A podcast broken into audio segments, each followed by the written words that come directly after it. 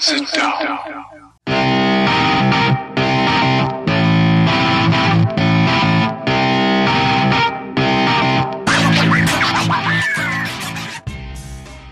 Witam wszystkich i każdego z osobna. Ja jestem Robert Kochan, a to jest Kochana NBA, najbardziej nieobiektywny podcast o najlepszej koszykarskiej lidze świata. Dzisiejszy, pierwszy odcinek będę miał przyjemność poprowadzić w towarzystwie mojego przyjaciela Wiara. Siema Wiaro. Cześć wszystkim, jestem Wiaro, chociaż niektórzy mówią do mnie Łukasz. Miło mi Was poznać. E, fajnie, że się przedstawiłeś. To, o czym dzisiaj porozmawiamy, to, to będą jakieś takie ostatnie wydarzenia, mecze, tak naprawdę nadchodzące finały konferencji, ale też e, druga runda playoff. Porozmawiamy też troszkę o takich e, naszym zdaniem największych zaskoczeniach i rozczarowaniach e, bańki NBA Bubble, o nagrodach za sezon zasadniczy oraz jak starczy czasu, to zagramy również w punkty pudło. No ale zacznijmy od tego, co tak naprawdę teraz, teraz słychać w NBA, czyli nadchodzących finałów konferencji. Mamy już e, gotową parę na wschodzie. E, tak naprawdę e, za 15 minut zaczyna się szósty mecz między Los Angeles Clippers a Denver Nuggets. Zwycięzca tego pojedynku, nie tego meczu, ale, ale, ale całej tej serii zagra z Lakersami, to już wiemy. Wczoraj znowu rozbili Houston Rockets. No ale, ale może po kolei zacznijmy tego, co, co stało się na wschodzie. Miami rozbiło Bucks 4-1. No chyba, chyba wydaje mi się zaskoczenie troszkę dla wszystkich, że ta seria e, aż tak lekko poszła dla Miami. Co, co myślisz na ten temat, Wiaro? No, trochę tak, trochę nie. No na pewno zaskoczenie, bo jednak Janis, no wszyscy wiemy, kim jest Janis i co potrafi na boisku, jaką siłę stanowi, dlaczego wszyscy uważali, że Bucks mogą być faworytem nie tylko do wygrania wschodu, ale w ogóle do wygrania mistrza w tym roku. Także na pewno pewne zaskoczenie, aczkolwiek z drugiej strony Bucks mają cały czas ten problem, że Janis nie umie rzucać. A skoro Janis nie umie rzucać, no to cały czas jest prosty sposób na to, żeby wyeliminować go w playoffach, jeżeli oczywiście jego koledzy nie są w stanie pociągnąć drużyny do przodu. No, a że kolegów ma jakich ma, no to, że tak powiem, znawcy koszykówki węszyli, że właśnie tutaj może być e, największe zaskoczenie, znaczy największe zaskoczenie, może być niespodzianka, ponieważ akurat Miami do pokonania Bucks się jak najbardziej nadaje. Są, można powiedzieć, do tego stworzeni. Dokładnie tak. E, no Janis ma za sobą tak naprawdę historyczny sezon. E, robił takie numery, że, że aż głowa mała i tak naprawdę grając ledwo tylko ponad 30 minut, prawdopodobnie zostanie po raz drugi z rzędu MVP ligi. No ale, ale, ale w tych playoffach zawsze szło mu dużo gorzej. E, no ale to tak zawsze jest, kiedy, kiedy drużyny mogą ustawić się właśnie pod, pod najlepszego gracza drużyny przeciwnej, a, a tak jak już w tamtym sezonie e, pokazały to i to tak naprawdę chyba różne drużyny. Na Janisa sposób jest, e, budują, budują mur pod koszem, tak naprawdę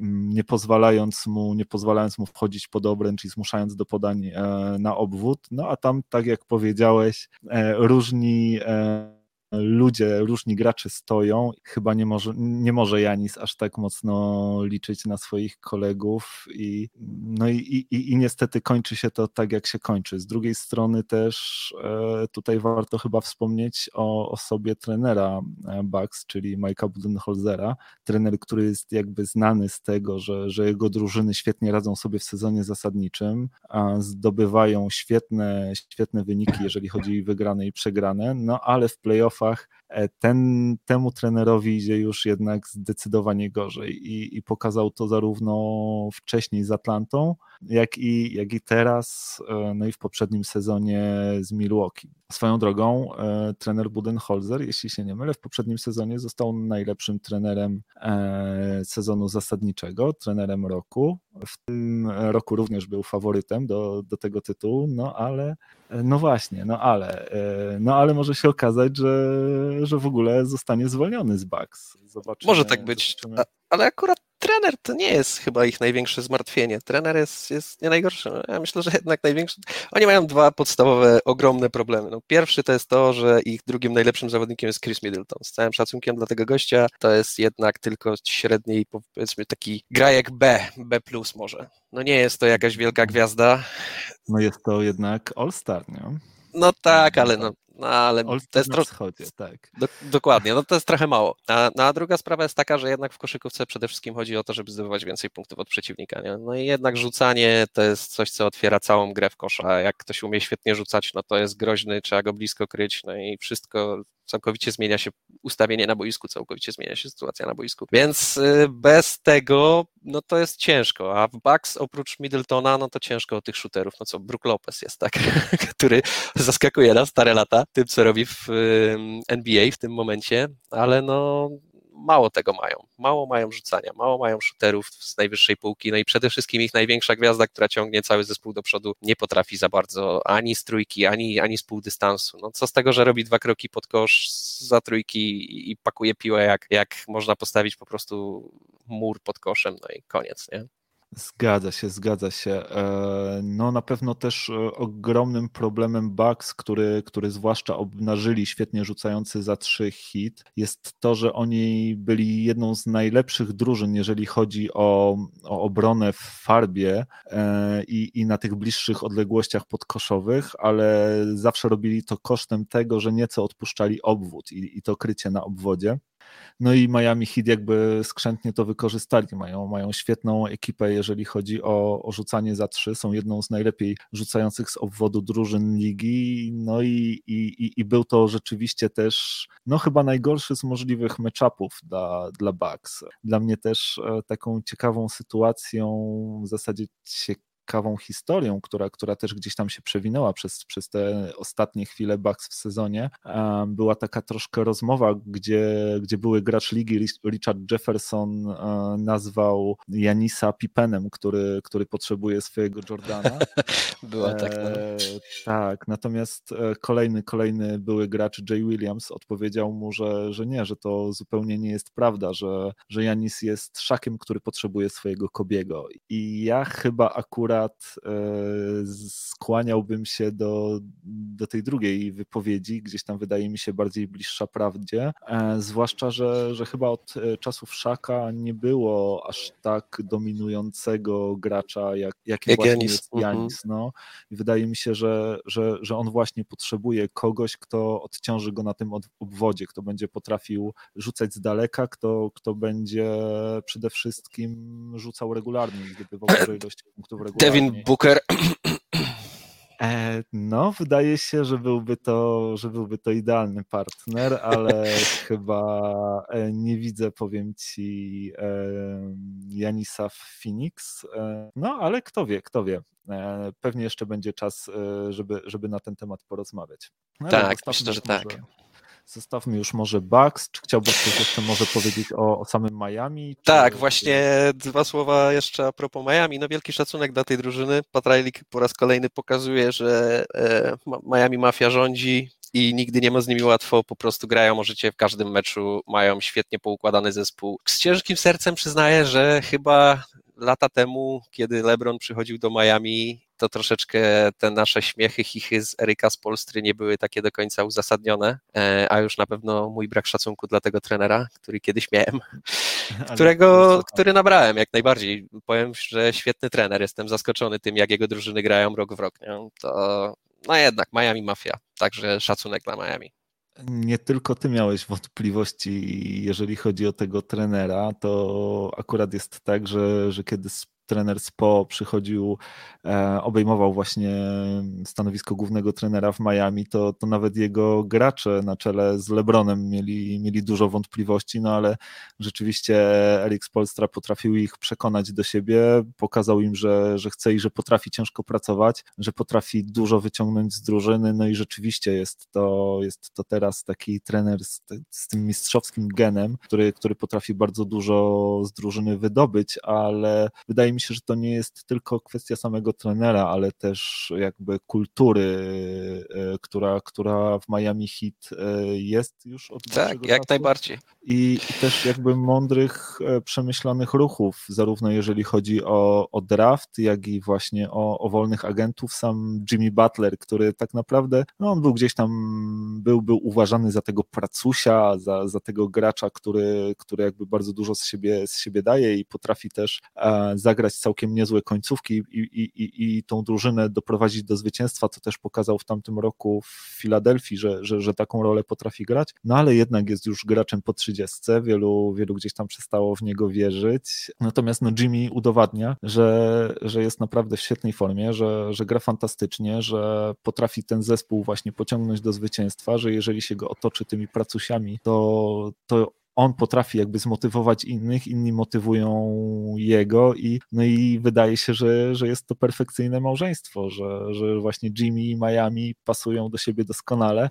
On sam Dokładnie. tak naprawdę tego, tego ego nie ma tak, e, tak przerośniętego, że, że uważa, że tylko on powinien dostawać piłkę, więc gra zespołowo, jeżeli trzeba, żeby odszedł, od, cofnął się na chwilkę w cień, to tak robi, daje szansę innym, którzy, którzy akurat mają lepszy dzień, ale, ale jeśli jest taka potrzeba, potrafi wziąć piłkę i, i w czwartej kwarcie tak naprawdę przechylić mecz na, na stronę hit.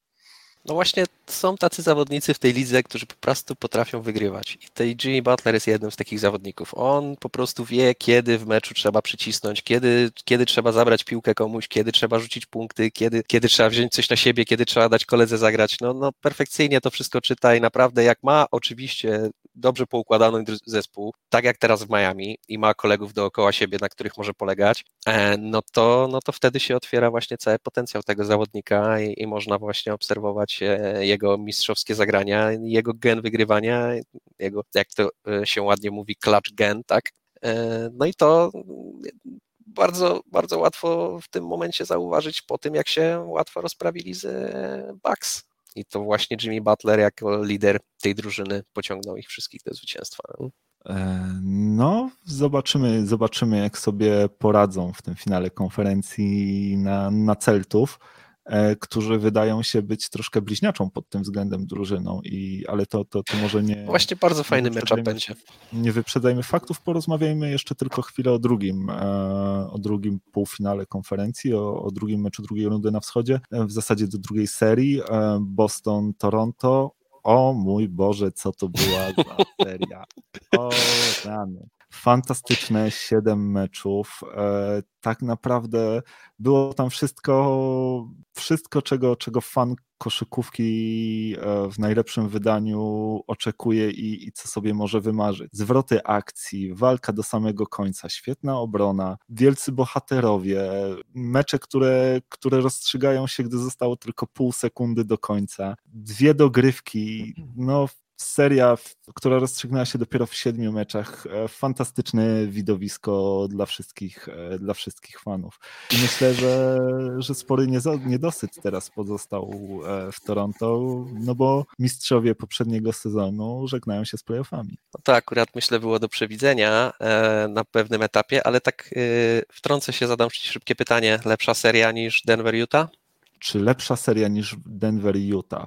To zależy pod jakim kątem patrzeć, bo jeżeli, jeżeli patrzysz przez pryzmat jakby indywidualnych e, popisów gwiazd, no to tego jednak więcej było w tej serii Utah-Denver. Natomiast jeżeli patrzysz pod względem jakości koszykówki, obrony, walki, wiesz, tych e, rzucania się na boisku i, i tak dalej, i tak dalej, to, to wydaje mi się, że, że, jednak, e, że jednak to była, to była lepsza seria. Mm, no, trzeba przyznać, że takiej walki no to dawno nie widziałem.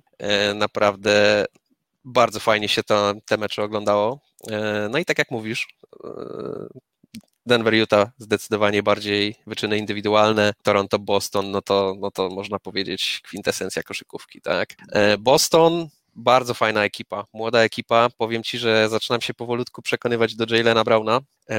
może jednak nie jest taką, takim nieudacznikiem, na jakiego go kreowałem parę lat temu bardzo dobry defense no grają, i, bardzo mi się to podoba, wymienność pozycji z, z Tatumem, no, no i, naprawdę fajnie to gra. E, a Toronto, Toronto troszkę do przewidzenia, no jednak e, po pierwsze wygrali ten e, pierścień w zeszłym sezonie z Kałajem, po drugie wygrali ten pierścień dlatego też, że Golden State wyglądało jak wyglądało, tak, był Steph Curry, z tej drużyny się został, e, Durant siedział z kontuzją i, i Clay Thompson też, także ja myślę, że jednak dużo, dużo szczęścia Toronto miało w zeszłym roku, że w ogóle ten pierścień udało im się wygrać. Fajna drużyna, dobra drużyna, waleczna drużyna, ale nic poza tym. No, no, Kyle Laury, najlepszy zawodnik e, Toronto, można powiedzieć, drugi za nim kto Pascal Siakam, który też pokazał troszeczkę w tych playoffach, że no niekoniecznie chyba jest zawodnikiem, który powinien zarabiać 30 baniek za sezon, co? E, no, nie pokazał się dobrze jako, jako pierwsza opcja w ataku, bo tak, tak wydaje mi się, na, na, na takiego właśnie był, był kreowany. Zresztą pier, pierwszy raz został All-Starem w tym roku, e, jeśli, jeśli dobrze pamiętam. No, wydaje mi się, że wszyscy dużo więcej od niego oczekiwali to jest, to jest, wiesz, to jest problem, kiedy, kiedy grasz e, z naprawdę dobrą, wymagającą obroną, kiedy cały mecz dookoła ciebie biega Markus Smart, który, który jak ta weszka, po prostu gdzie się nie obrócisz, to on już tam na ciebie czeka, e, a jeśli podniesiesz łokcie za wysoko, to on się potrafi tak przewrócić, że, że sędziowie widzą e, przewinienie ofensywne. E, no jest to zdecydowanie jeden z najlepszych e, obrońców w tej lidze i, i sam Jason Tatum powiedział, że przy okazji tego meczu siódmego, że, że jeżeli idziesz na wojnę, e, to, to chcesz kogoś, kto, kto będzie walczył od samego początku do samego końca i, i chcesz mieć po swojej stronie Markusa Smarta, bo, no bo to jest ten, tego typu zawodnik, tak? Może nie jest tak utalentowany ofensywnie, choć miewa e, bardzo dobre momenty w grze, jest takim tricky shooterem, ale to, co on, to, co on z siebie daje, to, to jak on walczy o każdą piłkę, no to jest to jest coś niesamowitego i ogląda się to z prawdziwą przyjemnością. E, wracając tak jeszcze może do, do, do, samej serii, to, to dla mnie ciekawostką był tutaj właśnie troszkę ten pojedynek trenerski pomiędzy e, Nickiem Nersem i, i Bradem Stevensem. Obaj trenerzy moim zdaniem znakomici, młodzi, mocno innowatorscy. Obaj w jakiś sposób e, zaskoczyli troszkę podczas tej serii, gdzie, gdzie na przykład bodajże to był e, szósty mecz wygrany przez Toronto, gdzie, gdzie Nick Nurse e, powtórzył troszkę swoją, swoją taktykę z ostatnich finałów i, i, i zagrał tą taktyką box and one przeciwko Kembie Walkerowi, który, który nie był w stanie sobie przez cały mecz zupełnie z tym poradzić i, i skończył z niewiarygodnym jak na siebie wynikiem wynikiem czterech punktów na koniec meczu.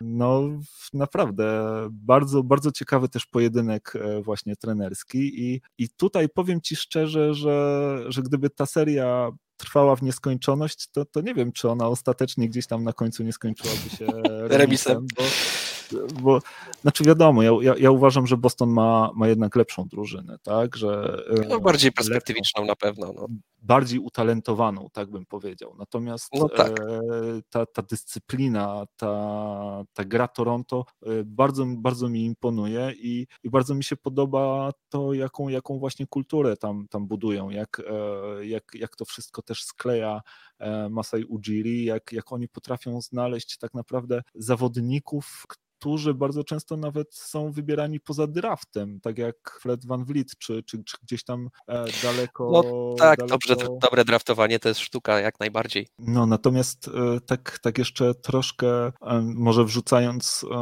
łyżkę dziegciu do tej beczki miodu, ciekaw jestem, jak będzie wyglądać przyszłość Toronto, bo, bo teraz kilku zawodników, kilku zawodnikom kończą się kontrakty, między innymi Van Fleetowi, prawdopodobnie albo swój ostatni kontrakt, albo zakończy karierę Mark Gasol. Nie jest, jeśli się nie mylę, Serge Ibaka też będzie wolnym agentem, więc ja nie wykluczałbym tego, że jeżeli Masai Ujiri jednak, e, jednak zostanie na, na te kolejne lata w Toronto, nie zdecyduje się na, na, na rozwalenie tej drużyny i na jakiś taki rebuild. E, no ale, ale, ale to zobaczymy. Na pewno będzie jeszcze e, pewnie okazja w przyszłości o tym porozmawiać. Spróbujmy teraz, jeśli pozwolisz, zastanowić się nad samym finałem konferencji, czyli Hit Celtics. Jak, jak ty to widzisz, jak, jak, jak przewidujesz, jak to się skończy twoim zdaniem? No, to jest dobre pytanie. To są bardzo wyrównane drużyny. Ja obstawiam Celtics o tyle, że po pierwsze, Celtics mają w tym sezonie e, naprawdę fajną chemię. Fajnie to u nich działa i szczególnie Kemba, Tatum i Brown fajnie ze sobą grają. Bardzo mi się to podoba. A oni zawsze roleplayerów mieli dobrych i u nich nigdy nie było takich problemów, że ci zawodnicy, którzy tam są siódmy, ósmy, dziewiąty z ławki, załóżmy, mają, mają nie wiem, e, brakuje im efortu, czy brakuje im jakiegoś takiego zaangażowania w grze, czy wiem, gubią pozycję i tak dalej. No pod tym kątem Boston zawsze był bardzo poukładany i, i to do dziś dnia widać. E, więc jeżeli tylko te trzy młode gwiazdy zagrają naprawdę na poziomie, no to jest, jest bardzo duża szansa, że, że zagrają w finałach. A po drugiej stronie, no to jest wieczny, wieczny underdog, tak? Miami zawsze się stawia w takiej, w takiej roli i, i, i na pewno z takim nastawieniem wyjdą na, na, na te finały. E, no i będą pewnie próbowali urwać Celtą głowę, nie? Jak to Miami. Więc y, ja wróżę raczej zaciętą serię. Myślę, że będzie 7 po raz kolejny.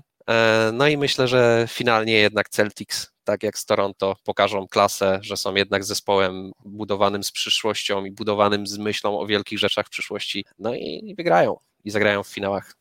No i widzisz, tak jak się często różnimy, tak tym razem muszę się z Tobą zgodzić, bo, bo przewiduję to dokładnie tak samo. Przewiduję zaciętą serię, walkę o każdą piłkę, świetną obronę z obu stron. Te, te, te wyniki z pewnością nie będą wysokie i podejrzewam, że mogą, mogą być e, mecze, które, które zakończą się nawet poniżej, zdobyczą poniżej 100 punktów. Natomiast, natomiast ostatecznie wydaje mi się, że, że w Celtics mają odrobinę więcej tego talentu, e, mają też chyba odrobinę więcej doświadczenia, co, co brzmi może troszkę, troszkę zabawnie, biorąc pod uwagę to, jak młodą są drużyną, ale oni zarówno Tatum, jak i Jalen Brown grali już finałach konferencji, więc, więc wydaje mi się, że, że to doświadczenie po ich stronie jest, jest jednak troszkę, troszkę większe. Jeżeli chodzi o, e, o drużynę Miami, to ok, Jimmy jest doświadczonym zawodnikiem, Goran Dragic jest doświadczonym zawodnikiem, ale dla Taylora Hero, dla Duncana Robinsona, dla Bama Adebayo, to, to jednak jest takie e, uczenie się w locie troszkę e, w trakcie i oni, oni tego doświadczenia doświadczenia walki o najwyższe cele jeszcze nie mają, co nie znaczy, tak. że, e, że są skreśleni. Tak? Zupełnie ja myślę, że tam jest jeszcze jeden problem. Ja myślę, że mm, Miami ma też taką sytuację, że jednak muszą bardzo mocno polegać na grze zespołowej. Tam jest taka, tam, tam, kto możesz liczyć na to, że naprawdę, nie wiem, zdobędzie 30 punktów w meczu na przykład. Nie? Ktoś może wystrzelić, nie? No, Jimmy może zawsze wystrzelić, ale jest to raczej wątpliwe. To jest raczej ekipa, która musi liczyć na to, że wszyscy zdobędą porówniutko tam po 15 do 20 punktów, zagrają bardzo dobrze w defensywie, e, ścisną Boston poniżej tam właśnie 100 punktów, no i to ma wtedy duże szanse mają duże szanse na wygranie. Nie? No i pytanie, czy Miami będzie potrafiło utrzymać taką, taki wysoki poziom e, grania zespołowego przez, przez cztery mecze, żeby, żeby urwać tą serię po prostu Celton. No to tego, tego pewnie dowiemy się już niedługo. Tak czy siak reasumując, obaj obstawiamy ostatecznie Celtics e, w finałach. E, no a to zaraz spróbujemy się zastanowić, z kim w tych finałach się zmierzą. Przenieśmy się na zachód. Zacznijmy od, od serii, która już się zakończyła, od Lakers Houston Rockets. No, myślałem, że chciałeś zacząć od tej drugiej serii, która się już zakończyła. Nie, druga seria się zdecydowanie jeszcze nie zakończyła, choć e, w zasadzie mecz numer 6 właśnie się rozpoczął. Tak, 10 e, minut temu. E, przejdźmy, przejdźmy do, do Lakers Rockets. Po, może mm, porozmawiajmy w kilku słowach przynajmniej o tym, jak to, e, jak to LeBron z kolegami przejechał się po, po, po Houston Rockets i, i wybił im z głowy finały konferencji. I tak naprawdę. Pewnie... Kto wie, czy nie rozbił drużyny? No właśnie o tym chciałem wspomnieć, że, że, że, że pod tym względem może być ciekawie, bo posada y, trenera Houston już, y, już przed tym sezonem zdawała się gdzieś wisieć na włosku, dostał jeszcze jedną szansę, y, a on tak naprawdę troszkę stworzył to, to, to wszystko, cały ten small ball w Houston, gdzie, gdzie tak naprawdę E, no, najwyższy, nie ma bodajże wyższego gracza niż 6 stóp 7 cali wzrostu. Tak mi się wydaje, że, że, że nikt tam nie jest wyższy. Gdzie, gdzie na centrze gra PJ Tucker, e, który no jest zdecydowanie niższy. Czyli Luka by był najwyższy, tak? No, Luka Doncic mógłby być najwyższym zawodnikiem na, na boisku w Rockets. tak. Ja myślę, że Harden tam jest jednym, jednym z wyższych razem, razem z Covingtonem. No i, i przede wszystkim to zostało boleśnie obnażone w, w tej serii z Lakers, bo, bo owszem, small ball jest, e, jest nowoczesny, jest, jest moda na, na, na granie niskimi zawodnikami, jest moda na, na rozciąganie tej ofensywy i, i, i wyciąganie podkoszowych e, na obwód. I Lakers też w ten sposób tak naprawdę zagrali, tylko że, tylko, że ich small ball jest, jest zdecydowanie większy, tak, jest tall ball e, w porównaniu, w porównaniu do, do Houston, bo mają wszystkie te same atuty, ich, ich center potrafi równie dobrze, o ile nie lepiej rzucać za trzy od PJ Atakera, natomiast no, jest y, od niego wyższy chyba nawet o dwie głowy, może no przesadzam, ale, ale, ale, ale biorąc pod uwagę też, też zasięg e, ramion Antonego Davisa, no to, to ta różnica jest ogromna. Zresztą e, co ciekawe, Lakers cały sezon grali dwójką centrów, Dwightem Howardem i Javelem McGee i i zastanawialiśmy się, jak to będzie wyglądać w playoffach, czy, czy to nie będzie tak, jak wszyscy przewidują, że, że właśnie Antony Davis trafi na pozycję centra. No i tak się stało i, i okazało się, że ostatnie mecze zarówno Javier, jak i Dwight nawet nie, nie powąchali parkietu, obaj skończyli z dorobkiem zera minut, a, a Lakers grają tak, jak wszyscy prze, przewidywali, grają fantastyczną obronę, grają świetny mądry atak, LeBron gra tą, kolejne... Tą fantastyczną obronę to ja nie wiem, czy tak wszyscy przewidywali. To jest chyba zaskoczenie właśnie, że Lakers grają taką dobrą obronę. Ja przynajmniej nie pamiętam, żebym ja czy ty obstawiał, że ten, że, że Lakersi to będą jakimś behemotem w defensywie, to raczej Clippersi mieli być. Zgadza się, jeżeli mówisz o, o takich e, rozmyślaniach, czy o tym, co myśleliśmy przed sezonem. Natomiast jakby biorąc pod uwagę to, co zobaczyliśmy w trakcie sezonu zasadniczego, to jednak można się było tego spodziewać, bo, bo Lakersi byli jedną z topowych obron ligi e, jednak, więc, więc pod tym względem e, dla mnie nie jest to zaskoczenie. Jeżeli brać pod uwagę jakby te właśnie predykcje przedsezonowe, no to owszem, ja też, ja też nie myślałem, że, że, że, że tak będzie. Zastanawiałem zastanawiałem się, na ile LeBron w tym wieku tak naprawdę będzie, będzie jeszcze miał pasję do tego, żeby, żeby w no, tej otóż to. grać, bo, bo, dobrze wiemy, że potrafi grać e, obronę, jeżeli tylko... No ale nikt się nie spodziewał, że będzie mu się chciało. No gość ma tyle lat, ile ma, ma 17, czy to już jest 18 jego sezon teraz, tak? Ma w nogach 17-18 sezonów to już jest naprawdę e, kawał grania w kosza i było wielkie pytanie, czy mu się będzie chciało grać jeszcze w obronie w tym momencie, czy on w ogóle jest jeszcze w stanie tak grać w obronie, a to, co LeBron pokazuje w obronie w tym momencie, no to jest naprawdę top ligi. Nie? Tak, wiesz, e, ja myślę, że, że też e, jeżeli o LeBrona chodzi, to na pewno bardzo przydała mu się ta przerwa związana właśnie z epidemią koronawirusa i ta przerwa w sezonie. Wiadomo, że jest to zawodnik, który jak żaden inny potrafi zająć się swoim ciałem, zadbać o to, żeby być po prostu w doskonałej formie. Wydaje na to miliony dolarów, chyba więcej niż, niż którykolwiek e, gracz e, ligi. Na drugim miejscu jest bodajże Chris Paul, takie, takie gdzieś tam zestawienie ostatnio widziałem. Natomiast wydaje mi się, że ta przerwa też gdzieś pozwoliła mu naładować baterię troszkę, e, odpocząć, zebrać siły. No i, i, jaki LeBron jest w playoffach, to, to, to doskonale widać. No, wydaje się, że jest nie do zatrzymania i, i jeśli obaj z Antonym Davisem będą w takiej formie, to, to Lakersi są chyba głównym faworytem do mistrzostwa. No tak, ale no, pogadajmy może o Houston. Houston tutaj mm, jest, myślę, ciekawszym przypadkiem o tyle, że to może być po pierwsze koniec tej ekipy. Po drugie, James Harden po raz kolejny zawiódł, bo tak to trzeba jasno i wyraźnie powiedzieć, że po prostu nie tego się spodziewaliśmy po zawodniku tej klasy. No i co dalej? Czy ja, czy ja wiem, no, w ogóle zabawne jest to, jak, jak bardzo się tutaj chcesz poznęcać na Drakec.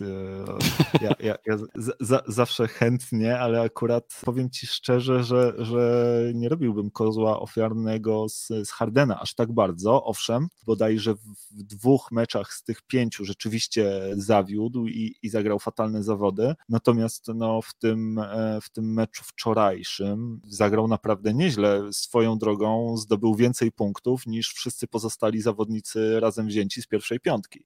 W drużynie Houston tylko trzech zawodników rzuciło dwucyfrową liczbę punktów. Jednym z nich był Russell Westbrook, drugim ktoś z rezerwy, nie, nie, nie pamiętam dobrze kto, czy, czy to był Austin Rivers, czy, czy nie, to był Jeff Green, to był Jeff Green, tak. On rzucił chyba 13 punktów, wiesz, Harden rzucił ich 30, rzucił tak naprawdę jedną trzecią punktów zespołu na, na, na całkiem niezłej skuteczności. Tutaj wczoraj zwłaszcza zawiódł Westbrook, który, znaczy Westbrook e, zawiódł sam w sobie, natomiast no cała, cała drużyna Houston zagrała, zagrała kiepsko. To jest drużyna, która żyje i umiera e, rzucając trójki. Jeśli te trójki wpadają, to, to tego życia jest więcej. No a wczoraj zostali od rzucania tych trójek totalnie odcięci. Lakers fantastycznie bronili na wodzie, zachęcali ich, zapraszali do tego, żeby Rockets atakowali kosz. Ci robili to niechętnie, próbowali rzucać e, za trzy, no i, i skończyło się to tak, że oddali bodajże 49 rzutów z obwodu na skuteczności 20 paru procent. No to, Słuchaj, e, wszystko zgoda. Wszystko zgoda, natomiast y, problem jest taki, że to był już mecz o, z przegranej pozycji. To już było 3-1. To tutaj trzeba było naprawdę wygrać te mecze, w których Harden zagrał kiepsko. Dwa z 11 w poprzednim, w, w, tak naprawdę w meczu, który to był mecz o życie, tak? Tej drużyny no nie może to tak wyglądać, biorąc pod uwagę, że jest y, jak to zawodnik, którego wielu uważa za jednego z, z, najlepszych na swojej pozycji w historii, jest y, wielokrotnie w głosowaniu MVP w czołówkach, e, no to jest topowy zawodnik, tak? Z, z naj, najlepszy z najlepszych. Już wyższego poziomu nie ma. No, wyżej to już jest tylko LeBron James i Kevin Durant, tak? A jednak e, w kluczowych momentach, wtedy kiedy trzeba, wtedy kiedy drużyna na niego liczy, wtedy kiedy trzeba wziąć ciężar gry na siebie, to nawet nie chodzi o to, że on jest jakby nieskuteczny w tym wszystkim, ale też nie bierze tego ciężaru gry na siebie. Nie? A Westbrook, słuchaj, Westbrook jest jaki jest i to wszyscy wiedzą. I on nigdy, po Westbrooku, jak, jak Westbrook ci da mecz, w którym nie robi dużo turnoverów i rzuca na dobrych skutecznościach, to no po prostu dziękujesz niebiosom, bo to się wydarzył po prostu jeden z tych szczęśliwych meczy Westbrooka. Westbrook zawsze walczy, zawsze biega, zawsze goni, daje z siebie 100% w każdej akcji. Dobrze wiesz, że ja tego zawodnika uwielbiam. Natomiast liczyć na to, że Westbrook nie narobi turnoverów i będzie rzucał na wysokich skutecznościach, to jest bójda. No, on tak nie gra, nigdy tak nie grał i tak grał nie będzie. On ma inne przewagi i on akurat swoje robi. Przynajmniej ja tak uważam. A Harden moim zdaniem powinien zdecydowanie bardziej brać ten ciężar gry na siebie w playoffach i, i naprawdę być taką turbogwiazdą, jaką jest w sezonie zasadniczym, gdzie on w playoffach jest po prostu dobry. Wy, wyobraź sobie, tak właśnie przyszło mi do głowy, wyobraź sobie, co by było, gdyby połączyć tych zawodników w jedno. Wziąć umiejętności, i umiejętności, skuteczność gry Hardena i tą pewność serce Westbrooka. i serce Westbrooka, i, i, ale to przede wszystkim to confidence, tak? tą, tą chęć wzięcia na siebie odpowiedzialności, no. wygrania meczu, ale właśnie z tą, z tą skutecznością i, i z, tą niesamowitym, z tym niesamowitym ofensywnym potencjałem e, Hardena. No, to byłoby ciekawe. E, swoją drogą e, no, za to pojawienie się Westbrooka w Houston też ktoś jest odpowiedzialny. Daryl Morey, który, który chyba nie ma najlepszej passy, tak mi się wydaje, już, już jakby wracając gdzieś tam do tych, do tych wydarzeń związanych e, z Chinami, z tym pewnie przez niektórych uznawanym za, za niefortunny tweetem. E, no zobaczymy, zobaczymy jak to będzie, czy, czy Daryl dalej będzie się cieszył kredytem zaufania właścicieli i będzie próbował przebudować drużynę z Houston. No powiem Ci, że, że, że Ciekawe. bardzo to wszystko ciekawie, ciekawie się zapowiada. Tak czy siak, Rockets e, no, wydaje się zmie zmieceni troszkę e, tak naprawdę. E, Lakers przejechali się po nich walcem. O LeBron się przejechał po nich jak swego czasu po Toronto. No, nie jestem pewien, czy, czy, czy, czy będą zmieniać teraz nazwę Houston na, na nazwisko Lebrona, jak to było w przypadku Toronto, czy też Lebronto, jak, jak, jak wtedy mawiali, ale, ale, ale na pewno na pewno będą, będą go wspominać pewnie długo e, jeszcze w, w Teksasie. E, słuchaj, z kim zagrają Lakers w finale konferencji? No z Clippers, no co to jest za pytanie? No słuchaj, nie wygrywa się dwóch serii wychodząc z, z dołka 3-1 w tych samych playoffach.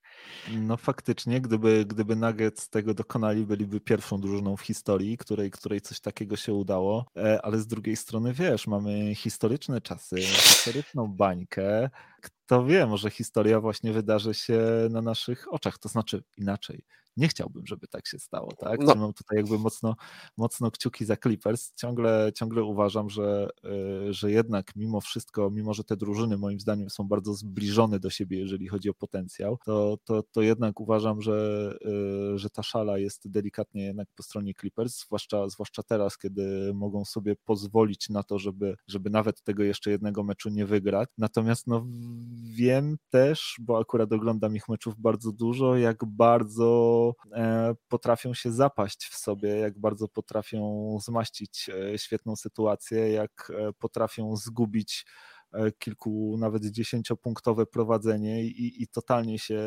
pogubić w swojej grze.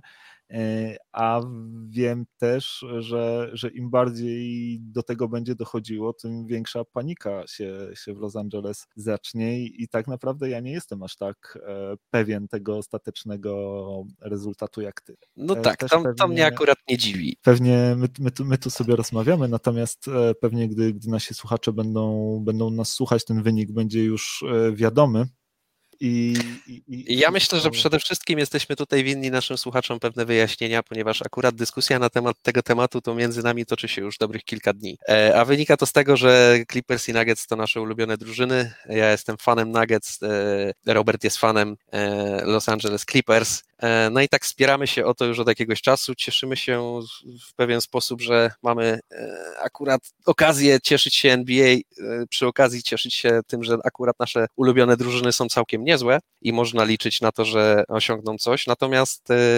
Robertowy dystans do tego, jak sytuacja w, tym, w, tej, w tej serii wygląda, wynika głównie z tego, że Robert nie chciałby zapeszać i, i na pewno bardzo kibicuje Clippersom, żeby jednak tą serię wygrali i zagrali pierwszy raz w finałach konferencji konkurencji, co moim zdaniem już jest w miarę pewne. No tak jak e, wspomniałem, e, Denver wygrali już raz w tym sezonie, w tych playoffach, bardzo trudną serię z Utah, e, gdzie też wyszli z dołka 3-1 i kosztowało ich to ogromnie dużo pod kątem emocjonalnym, ogromnie dużo też pod kątem oczywiście tam zdrowia czy kondycji, ale no przede wszystkim pod kątem emocjonalnym widać było, że są wy, wykończeni, a niestety przyszło im grać drugą serię, w której znowu znaleźli się w dołku 3-1. E, I mimo tego, że te drużyny są moim zdaniem bardzo wyrównane i gdyby tak grać tą serię do siedmiu meczy kilka razy pod rząd, to prawdopodobnie co chwila inna drużyna by to wygrywała, e, bo składy są naprawdę wyrównane. Mm, i w Denver, i w e, Clipsach jest to wszystko ładnie poukładane, są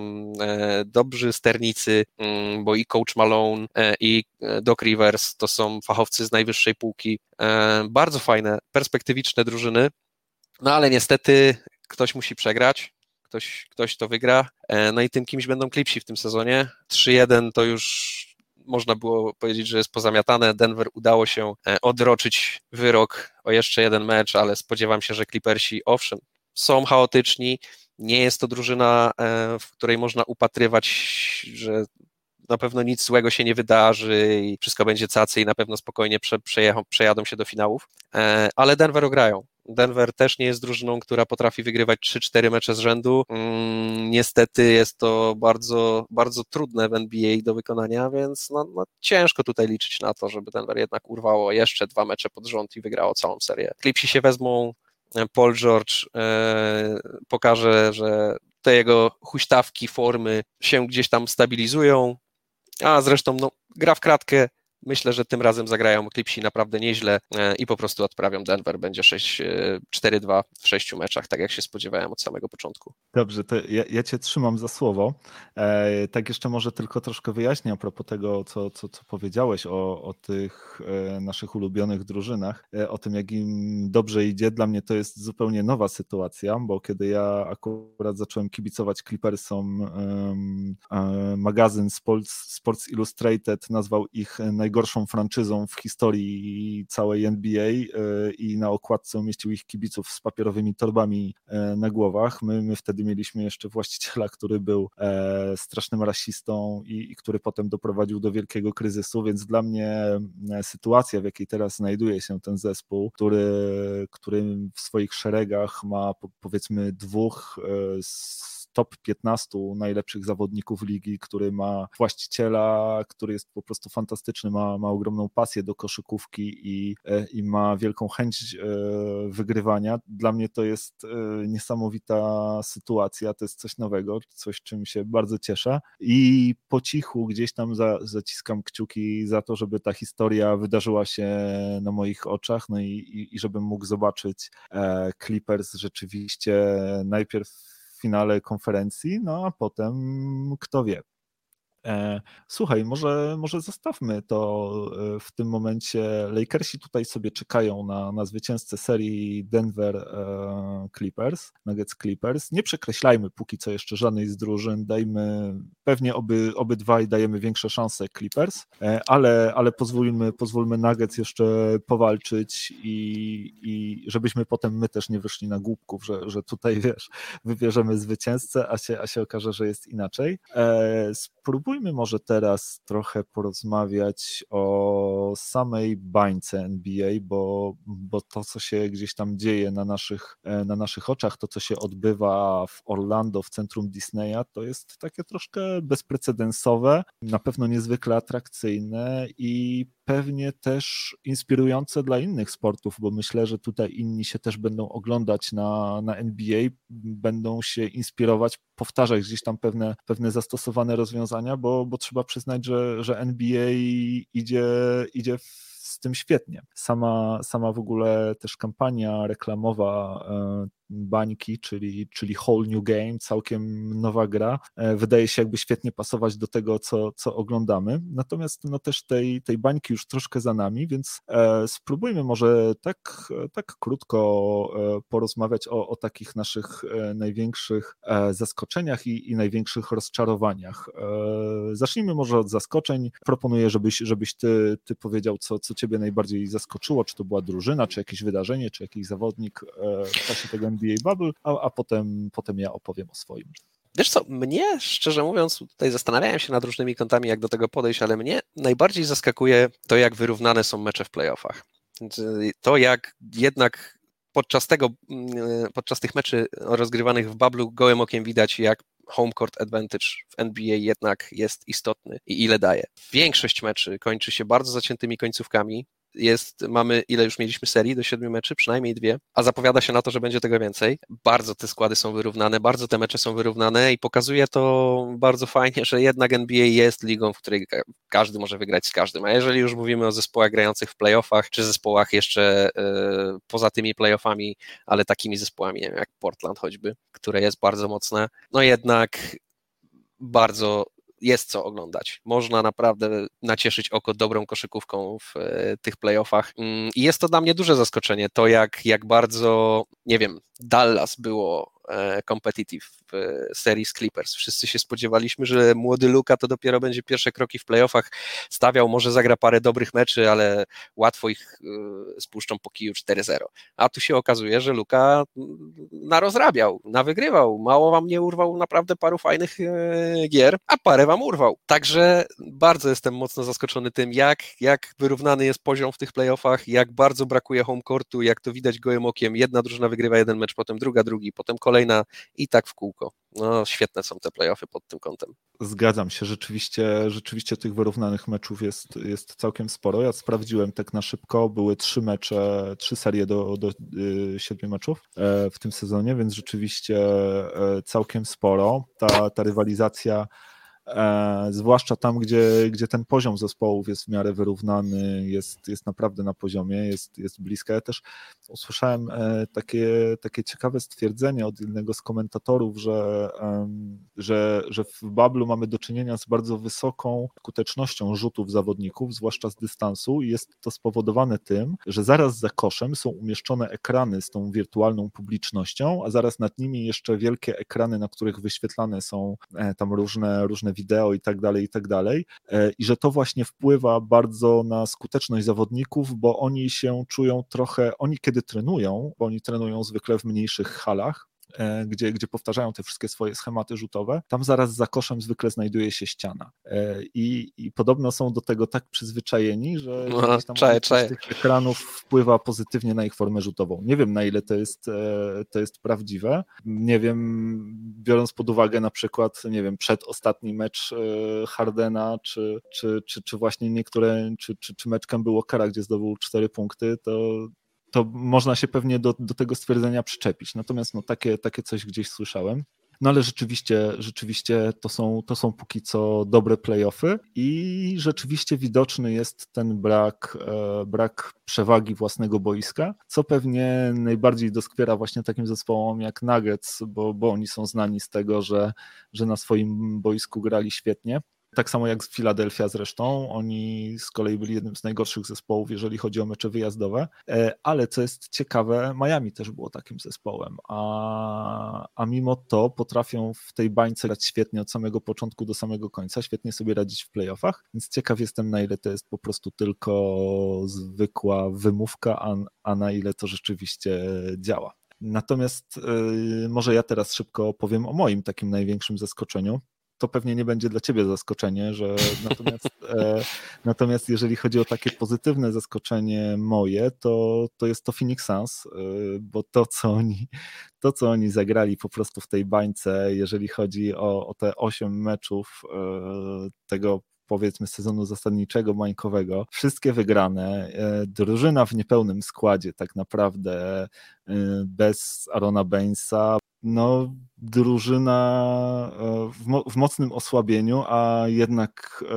to, co oni grali jak potrafili mecze kończyć, e, z jaką intensywnością grali, to co pokazał Devin Booker, e, no coś, coś, coś niesamowitego. Osiem wygranych meczów, tak naprawdę fenomenalny marsz do, do fazy play-in, której, e, której tak naprawdę o włos nie udało im się osiągnąć, tylko dlatego chyba, że, że, że Memphis udało się w końcu wyrwać jeden mecz, a, a Portland miało po prostu nad nimi przewagę tego, tego tiebreakera, tak, e, który wynikał chyba tylko z tego, że mieli tam więcej meczów rozegranych w sezonie zasadniczym, więc fenomenalny Phoenix, wszyscy się chyba troszkę ich gdzieś tam obawiali tej ich, tej ich bablowej formy i, i tego, jak Devin Booker, Devin Booker grał, potrafili grać świetnie przez całe mecze, świetnie je kończyć, eee, no aż się zastanawiam, jak to, jak to będzie w przyszłym sezonie.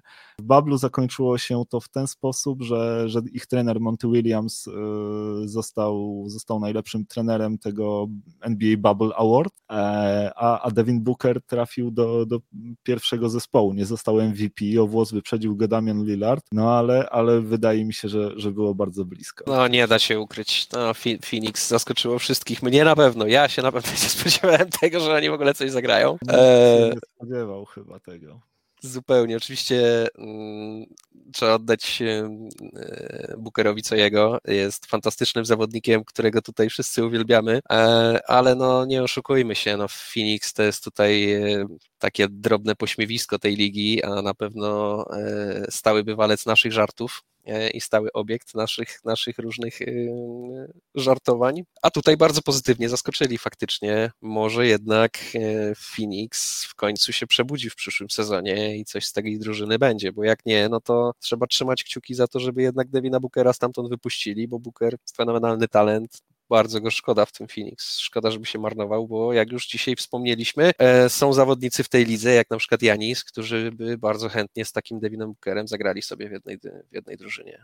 Myślę, myślę, że nie jeden, nie jeden taki jest, co by z Bookerem chętnie e, w drużynie zagrał. E, dobra, to może, może chwilkę teraz porozmawiajmy jeszcze o tych, e, o tych takich największych rozczarowaniach e, bańki. Ja już troszeczkę, można powiedzieć, nawet nawiązałem do tego, no bo dla mnie jednak Bucks ja rozumiem Miami, zawod, Boże, Miami drużyna, która jest e, fantastycznie przystosowana do tego, żeby ich ograć, ale jednak e, ja się po Janisie spodziewam szaka, ja się po Janisie spodziewam tego, że on po prostu niezależnie od tego, ilu zawodników w tej farbie stanie, to on i tak na nich wszystkich zapakuje, tak? Tak, to, tak sobie to wyobrażam, tak, tak tego od niego oczekuję i troszeczkę jestem, mimo że Janis wielokrotnie robił 30-15, e, to jednak no, no nie pociągnął tej drużyny do zwycięstwa. No, dał sobie wyrwać to zwycięstwo w, w, przez, przez Jimiego. E, no i dla mnie osobiście jest to rozczarowanie. No ja liczyłem na to, że Janis w tym sezonie to będzie się z Lebronem potykał w finałach, tak? I że będzie w stanie Lebronowi udowodnić, że jest e, następcą e, jego na tronie ligi ale mogłem się mylić w tym wszystkim. Może jednak Janis, może jednak już żyjemy w takich czasach, gdzie NBA jest tak skonstruowane, że jeżeli po prostu nie umiesz fantastycznie rzucać trójek, to, to nie możesz być tam na, tej, na tym najwyższym e, tym. Tak jak LeBron, no, no jednak LeBron może nie jest fantastycznym shooterem, ale potrafi te trójki rzucać, tak? I, a jak ma dzień, no to, to rzuci 5 z 6. E, wiesz co, ja bym o tyle tutaj jakby stanął w obronie samego Janisa, że że on jednak praktycznie w dwóch e, meczach nie, nie zagrał z powodu, e, z powodu kontuzji kostki, tak? Zresztą e, widać było, że bardzo chciał grać, bo, bo z tą kontuzjowaną kostką wyszedł. W 11 minut zdobył 19 punktów i bodajże 9 zbiórek. Grał tak, że no, grał, grał, grał Shaq-like, tak?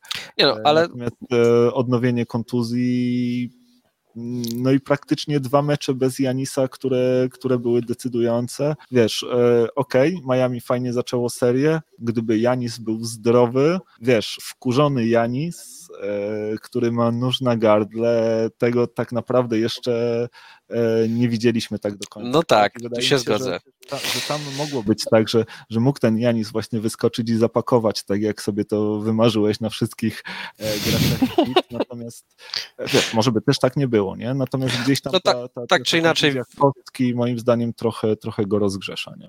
To wiesz, ja go akurat jakoś wielce nie obwiniam, natomiast jest to dla mnie rozczarowanie. No. Rozczarowany też jestem tym, tą kontuzją, no rozczarowany jestem tym, że Bucks nie grają w finałach, czy też nie mają nawet szansy na granie w finałach, tak? E, spodziewałem się po tej drużynie dużo więcej. A czy to, czy to oczywiście, czy ja to wina i, i no to, to już można to, to ciasto dzielić, e, te kawałki winy na różne osoby i wielu chętnych tutaj do tego jest, bo i Middleton trochę weźmie, i Bledsoe trochę weźmie, i Janis trochę weźmie, i ta kontuzja kostki trochę weźmie, i trener. Tam jest ta wina porozdzielana po różnych e, kątach tej I... drużyny właściciele, którzy nie zdecydowali się zapłacić e, Brandonowi tak. przed tym sezonem, bo, bo postanowili e, troszkę przeoszczędzić e, w momencie, kiedy, kiedy Janis jakby próbuje zdobyć mistrzostwo. To się może im odbyć czkawką. Pewnie Otóż na ten to. temat jeszcze, jeszcze gdzieś po, pogadamy. Ja szybko może ci opowiem o moim jakimś takim rozczarowaniu. Mhm. Ono troszkę, troszkę, troszkę jest podobne do twojego, natomiast jest to inna drużyna, bo moim takim rozczarowaniem New Orleans Pelicans. To jest e, drużyna, która mm, tu, o, o, której jakby wszyscy mówili, że, że będzie miała ten run, że, że będą próbowali wyprzedzić Memphis.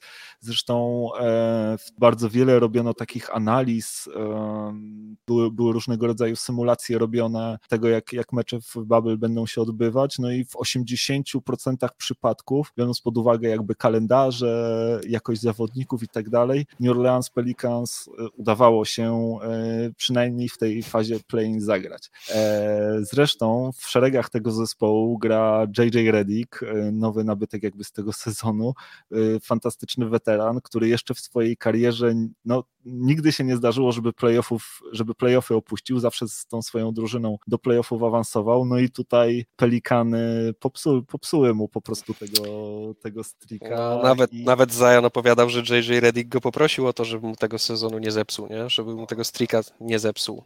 No właśnie, a Zion, e, zbawca, zbawca Pelikanów, też nie zagrał jakiegoś, e, jakichś fantastycznych zawodów w tej bańce. Praktycznie no, w pierwszym meczu bodajże tam coś, coś, e, coś za trzy z dystansu, e, chyba trzy czy trzy czy cztery razy trafił nawet pod rząd, ale oprócz tego no, radził sobie dobrze, ale nie wybitnie dobrze, przynajmniej moim zdaniem, a, a cała reszta Pelikanów, no może gdzieś tam poza okazjonalnie nieźle grającym Ingramem, radziła sobie bardzo słabo i, i tutaj zarówno Lonzo Ball, jak i, jak i Hart, jak i, jak i cała reszta jakby wspierających no nie sprostali, nie sprostali e, zadaniu i, i, i dostawali srogie, srogie baty w trakcie, w trakcie tego, w, w trakcie tych gier bańkowych. Nie chcę nic mówić, ale ja kiedyś tych zawodników, którzy przyszli w tradzie za Antonego Davisa określiłem mianem szrot.